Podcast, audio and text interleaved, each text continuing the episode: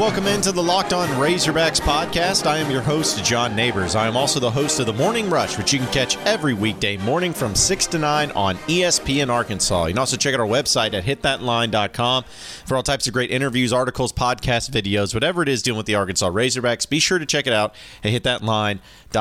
Man, so many things to get into. I feel like it's been a long time since I've been able to do a podcast, and I apologize about that, but sometimes work and everything going on in the, uh, the life of John neighbors, if you will, uh, can sometimes be some burdens, and I apologize. And hopefully, uh, I'm back into the groove of things, especially with the regional and and all of that coming up, which is actually what we're going to get into today. We're going to talk about that as well as uh, some news going on in, in Razorback basketball for Eric Musselman and his staff. So, really looking forward to breaking that down, and of course, finish off the uh, show here and uh, getting into some nonsense and some storylines that have been going on, especially dealing with the one with Art Briles because this one's just this one's just terrible.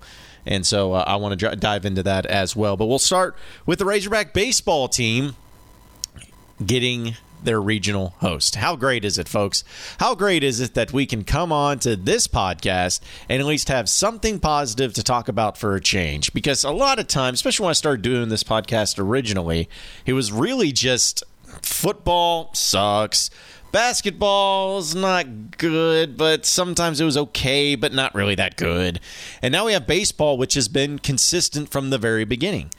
And now it comes down to this. Now it is no longer about expectations. It's no longer about, oh, well, if you do this and if you do that, and if you win this game and this series, then you can find a way uh, getting into this place and you can do this and that and the other. There's no more of any of that. Now it's do or die. The field of 64 has been set. You have a regional, you have a super regional, and you'll have the College World Series. And it all comes down to how you play now. The past does not matter. This is it. It's everyone's got reset of records.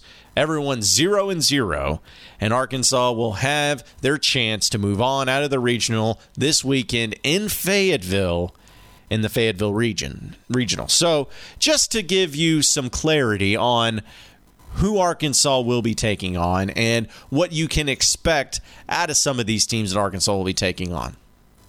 First off, the actual seeds in the Fayetteville regional comes as follows. You have Arkansas, of course, being the one seed.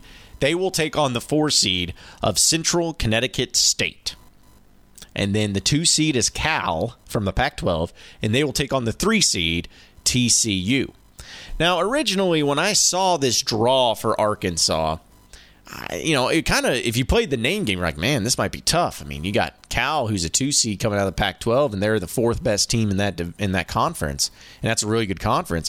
You also have TCU, which has been known to be making it to the College World Series pretty consistently over the past 10 or 15 years. They've been a team to be forced to be reckoned with, and Central Connecticut State's just Central Connecticut State.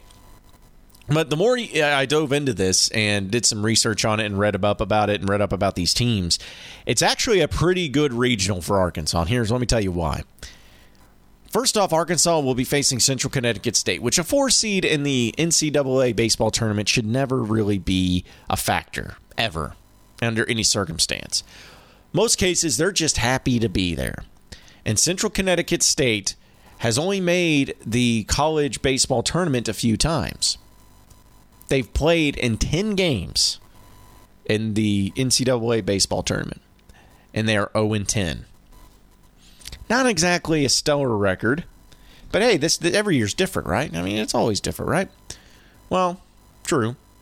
But they have also lost those games those 10 games by an average of 21 to 4. Let me repeat that. They have lost 10 games in postseason play by an average final score of 21 to 4. Arkansas shouldn't even be concerned. In fact, I wouldn't even be against throwing Connor Noland that day if he can go. Just saying, go with their third guy in that first game. Maybe that throws things out of rotation. Maybe that messes things up. I don't know. You know, I'm not going to go crazy with it as far as just you know promoting it and saying it should happen because I'm again not the most brightest of baseball minds. But when I saw that, I was like, okay, yeah, I think Arkansas will be in, in just fine shape. They'll do just fine. So I'm not going to worry about that one. You never want to overlook them, but I'm not too worried about that one. But then you go on to Cal and TCU. Now, TCU actually entered in to the field of 64 with some controversy because most of the experts, and when I mean experts, I talk about uh, D1Baseball.com with Aaron Fitt and Kendall Rogers and those guys, uh, talking to them, it, they're not supposed to be even in it. They didn't even have TCU in their first four out or first five out. They didn't have them even in close to being in the NCAA college baseball tournament, but they made it in. And they made it in, I guess, because they had a pretty decent showing in the Big 12 tournament. They had beaten teams like Oklahoma and Oklahoma State. Okay. And that's why you get to go to the tournament. Okay, whatever. That works. But that's how they got in. So if the three seed of TCU is a team that shouldn't be in there by most accounts, not saying any game's going to be easy, I'm not overlooking them. But you would certainly think that it would be as, as good as a setup as you could have for Arkansas. And of course, Cal being the fourth best team in the conference over there in the Pac 12, where they're behind teams like UCLA, Stanford, and Oregon State. Uh, you know that that's going to be a challenge, I think, in within itself. But I still think Arkansas is the better team in that regard, no doubt, because Arkansas arguably was the second or third best team in the conference all year long. And uh, Cal and the and the Pac-12, they're fine. It's a decent conference. I, I don't want to take anything away from them. They have some good teams over there, but I think the SEC is a whole new animal. So uh, I, I like Arkansas's draw. The thing that I do not like about this, folks, and this is something that you know people can disagree with me on, and that's fine. I do not like the fact that Arkansas has to play the winner of the Ole Miss regional because I don't want to face any teams that Arkansas has already faced this year in super regional play. I I don't want to do that. I want new teams. And I understand that last year you played South Carolina in the Super Regional as a team from your conference and you still ended up winning and it didn't end up being a big deal and all of that. Okay, I get it. But at the same time, folks, Ole Miss has had Arkansas's number this year. Arkansas has not performed well overall against Ole Miss, and the main reason being is because Ole Miss has a lot of talented left handed pitchers, and we know that's kind of the kryptonite for Arkansas. So I don't really care for that draw. And then if Arkansas is able to win that one and make it to the College World Series, they will more than likely face the winner of either the Georgia Regional or the LSU Regional which, as you know, can be either Georgia or LSU. Now, LSU, you won in a three game series and the best of three this year. That's great. But Georgia, in the one game you had, you played pretty well against them, I guess. But I, I still don't like, I still don't like that overall matchup. So, basically, to summarize, I like Arkansas's draw in the regional. I don't like it in the super regional. I don't like it in Omaha. So what can possibly happen though is maybe some upsets can happen along the way. Maybe uh, Ole Miss doesn't make it out of the regional. Maybe Georgia doesn't make it out of the regional. Maybe LSU doesn't make it out of the regional. I don't know. But if I'm Arkansas, I don't want to face SEC teams. You want to face the non-SEC teams. You already faced them. You want to you want the other teams to beat those SEC teams. Not you're not saying you're scared of them or you should be scared of them. I'm all about the easiest path. I don't care about competition or anything. I want the easiest path.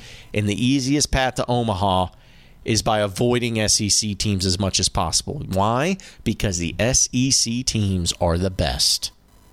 So I am all about avoiding them at all cost. Some of you aren't, and that's fine, but I sure am.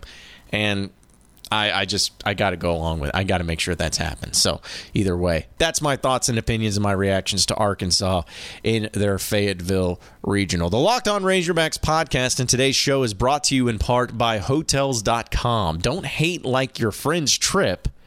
Book your own with Hotels.com and get rewarded basically everywhere. Hotels.com. Be there, do that, and get rewarded.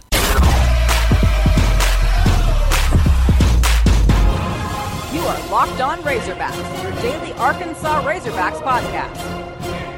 All right, moving on into the next segment of the Locked On Razorbacks podcast. I got to get to some Razorback basketball, as there's been some weird reports dealing with uh, this whole thing, and and I I mean, let's just be honest. There's been a few weird stories with the Razorback basketball program going on in the past couple of days. I'll start with the big one of Jimmy Whitt. Remember Jimmy Whitt, right? Jimmy Whitt started his career at the University of Arkansas as a freshman just a few years ago. The year that Arkansas and Mike Anderson went 500, they mm, didn't have a very good year. It was the worst season under Mike Anderson. And Jimmy Whitt was a true freshman on that team. Started the year as being a starter. And then after a while, he started coming off the bench, and then he decided it was best for him to transfer to SMU. He goes to SMU. He sits out a year, and then he plays two more years at SMU. Well, then it comes out that Jimmy Whitt is a grad transfer and he is looking to go elsewhere. He no longer wants to be at SMU. He feels like he can be more successful at a different school. Not too crazy. It's it's pretty common. Actually, it's very common in today's college basketball world. Well, he made his decision and he is returning to Arkansas. Yes, you heard me correctly. Jimmy Whitt the talented kid out of Columbia, Missouri, who started his career at Arkansas, left, and now is coming back to play his final year of college basketball for the Razorbacks. I'm not kidding. Eric Musselman reached out to him, wanted him to join the team. They wanted to go guard heavy, and that's exactly what they're doing. So Whitt is coming on back. Now, I don't know how this is going to go. As far as the other transfers have gone for Arkansas that they have coming in, like Isaiah Moss and Connor Vanover and Sia and all, all, those guys, or Cylla, however you say his name. Okay, you know, I, I see it, and I'd be curious to see what type of work that can be done. And hey, even a guy like Moss was really good for Iowa. So there's nothing to be shaking your head at there. But Jimmy Whitt? Okay, well, here's a stat line for you folks. Now, this is where it gets weird. Jimmy Whitt averaged 12 points per game last year for SMU. Not bad. He averaged 10 points a game nine before that. So, anytime you can get a double digit scorer on your team and averaging games, it's always a pretty good benefit. Okay. Now, here's where it gets weird.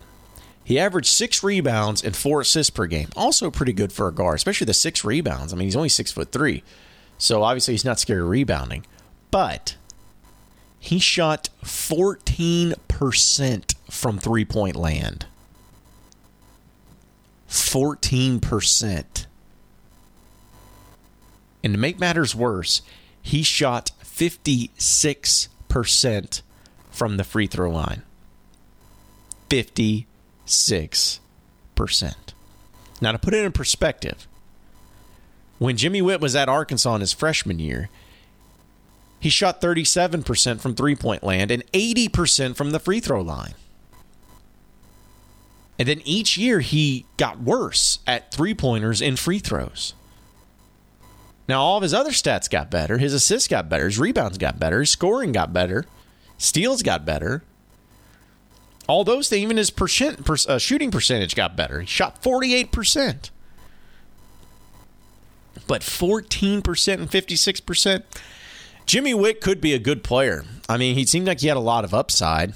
Couldn't shoot very well. Obviously, that hasn't changed. However, here's where I'm going to step in and give the benefit of the doubt to Jimmy Whitt. If, and it's a big if, Jimmy Whitt can work on his free throw shooting and three pointers, where that's all he works on. Like as soon as he arrives on campus, Eric Musselman says, Jimmy, to the gym. You are shooting today, and you are shooting every day, and you're going to keep shooting and shooting and shooting and shooting until you can't shoot anymore, and then you're going to shoot some more after you can't shoot anymore. If he can work on his jumpers, work on his three point percentage and his free throws, it seems like the rest of it that's going to come into play is going to be pretty good. So I am coming from the perspective of that. I will be interested to see how that goes. Not saying it'll be a great and epic, glorious success, but I am interested to see what Musselman can do with Whitt. But this does not happen very often, folks. I know in college basketball it's probably happened more frequently, but for different reasons. But I know at Arkansas people brought up Sunday out of Bayou. This is even a different situation from this, where a player played a full year, his freshman year out of school, transferred out because of playing time or whatever, and just transferred back in. A very weird situation for Jimmy Whitt to be coming back into, but yet here we are. Fascinating stuff, man. And it'll be interesting to see exactly how Arkansas does with Jimmy Whitt at the helm. But either way, uh, I guess it's good to see him back. Welcome back, Jimmy. So maybe you can do something different. Maybe you can be better. But either way, it's certainly putting the scholarship issue uh, at hand. And I don't know really know how it's going. Numbers work themselves out. Don't get me wrong, but I think this is all but telling us that Khalil Garland, his scholarship's going to be available because he's not going to play. This could be a thing where Johnny Holmes, we know that he's not going to have his scholarship next year. Does not going to be available. Could somebody else be leaving? Maybe an Ethan Henderson, somebody like that. Maybe somebody didn't get a lot of playing time last year. Don't know. Time will tell. But you can tell that Eric Musselman wasted no time by getting on the recruiting trail and going after transfers. I love it. Go get transfers. That's what works. It obviously has worked very well for many different teams across the country. It worked well for Eric Musselman in Nevada. And if you can guarantee that Jimmy Whitt can come in for at least a year and be better than what a true freshman could be, you win. You upgrade. It's the it's, it comes to this, folks. Is Jimmy Whitt an upgrade from somebody you would have had coming off the bench before? Is Jimmy Whitt an upgrade? I have a hard time saying no but I also don't have a convincing yes. Time will tell, but I like what Musselman's trying to do and making this happen for Arkansas Razorback fans and making it happen for this upcoming season. That's for sure. So just just remember that, and we'll monitor this situation as time goes on. Hey, I wanted to tell everybody about the new Himalaya app. It's free, it's super easy to use, and it has every single podcast you love and are searching for. Personally curated playlists made just for you by their expert podcast tastemakers. Theme collections to, to shows to help you with podcast discovery. You can find everything from comedy to mystery, from thrillers to sports. Let's just be honest, you want to listen to sports because you listen to this. You can follow their favorite shows and their creators. You can like and comment in, on individual episodes. It's so great. And again, it's free to download. Find and download Himalaya on the App Store or Google Play Store. And don't forget, to once you get on there and you download that app to follow the Locked On Razorbacks podcast once you're there.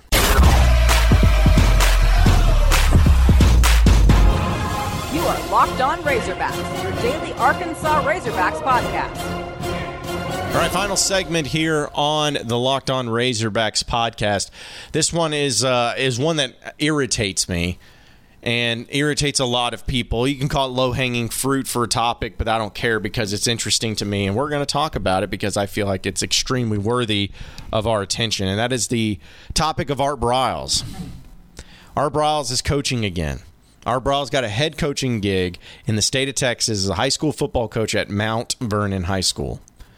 Um, I saw this, and when I saw this story originally, I, I just don't. I don't get it. I really don't get it.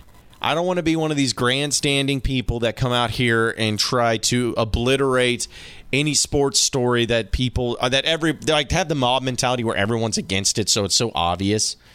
But th- these are things that really I feel very strongly about because listen, what Art Briles did at Baylor, and even some of the things that he alleged to have done are, are disgusting. It's terrible, and it's it's just something that somebody like Art Briles should not be in that position again, and especially being in charge of young minds and, and young men and trying to shape them into adulthood.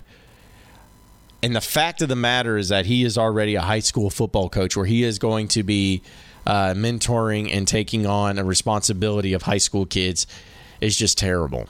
Um, I've said this many times that I have so, I am someone of forgiveness. Listen, I am. I think that we all deserve second chances in our lives. I think this country is about second chances. We all mess up. We all screw up on the daily basis. And I know that nobody ever wants to admit it these days, but we all mess up. I mean, I mess up. Every single day of my life, I mess up. Some more egregious times than others, and we all do. But the fact of the matter is that when it when we do mess up, we have to take responsibility and we have to own it.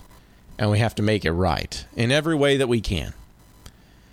That's the point of a mistake is that you learn from it. But with Art Briles and what he did at Baylor, there hasn't been any apologies. There hasn't been any responsibility held to himself. He hasn't claimed any responsibility. He hasn't done anything other than just sit back and stay quiet, pretty much. And almost in a way, get upset when people bring up his or his alleged incidents and all that. It's disgusting. And if Art Briles would have apologized and owned it and tried to make it right the best that he could, I still wouldn't be all about him having this job, but I at least would be like, okay, well, let's give him a chance. Maybe he's learned. But since he's not shown any remorse on any of these things, it's hard for me to take him seriously. And it's hard for me to really get behind him or give him a second chance in that regard. So um, I hope that Mount Vernon High School football uh, has karma coming towards them for making this hire. I hope that they understand the error of their ways and they make a change immediately and they understand that this is not the guy they want leading their high school football players. That's what I hope. I doubt it, but I hope for it. But either way, it should be interesting to see how they handle the bad publicity that they're getting right now, and it's all very well deserved. But anyway, I had to tell that about Art and the disgusting man that he is. What a way to end the podcast. Appreciate everybody listening into the Locked On Razorbacks podcast. Be sure to like and subscribe to the podcast on iTunes or on Google Play. You can also get after me on Twitter at Rush John Neighbors for any questions, comments, concerns that you may have. We'll keep it going from there. Same podcast time, same podcast channel tomorrow afternoon. Have a great day, everybody. We will see you then.